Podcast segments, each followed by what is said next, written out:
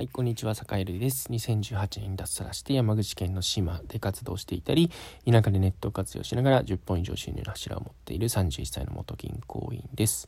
えー、さて今日は、えっと、情報発信のコツについてなんですけど、えー、情報発信は、えっとと、机の上で万全の体制でするものではないというテーマでお話をしようかなと思います。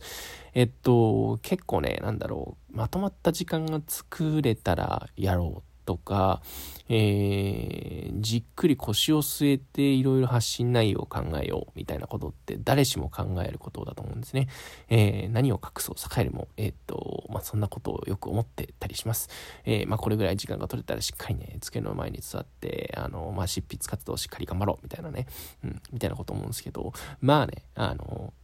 乗らないんですよ、筆が。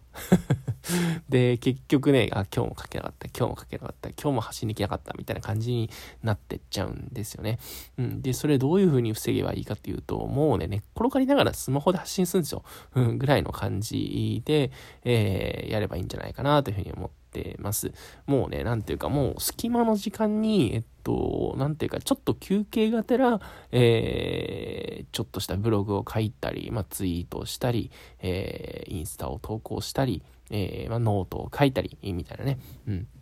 えー、ちょっとした隙間の時間に、えー、自分の思っている言葉っていうのを、えっと、生のままの状態で出すっていうことをやっぱりやった方がいいなというふうに思って、えっと、ちょっとね、自分自身、あの、実践してみ、えー、ようかななんていうことを思ったりしています。はい。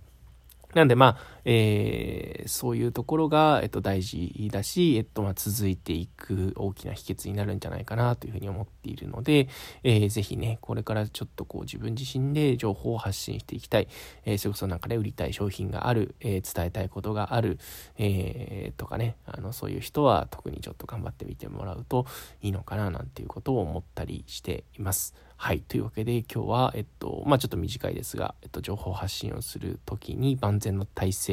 は整わないということをお話ししました。はい。それでは皆さん今日も良い一日をお過ごしください。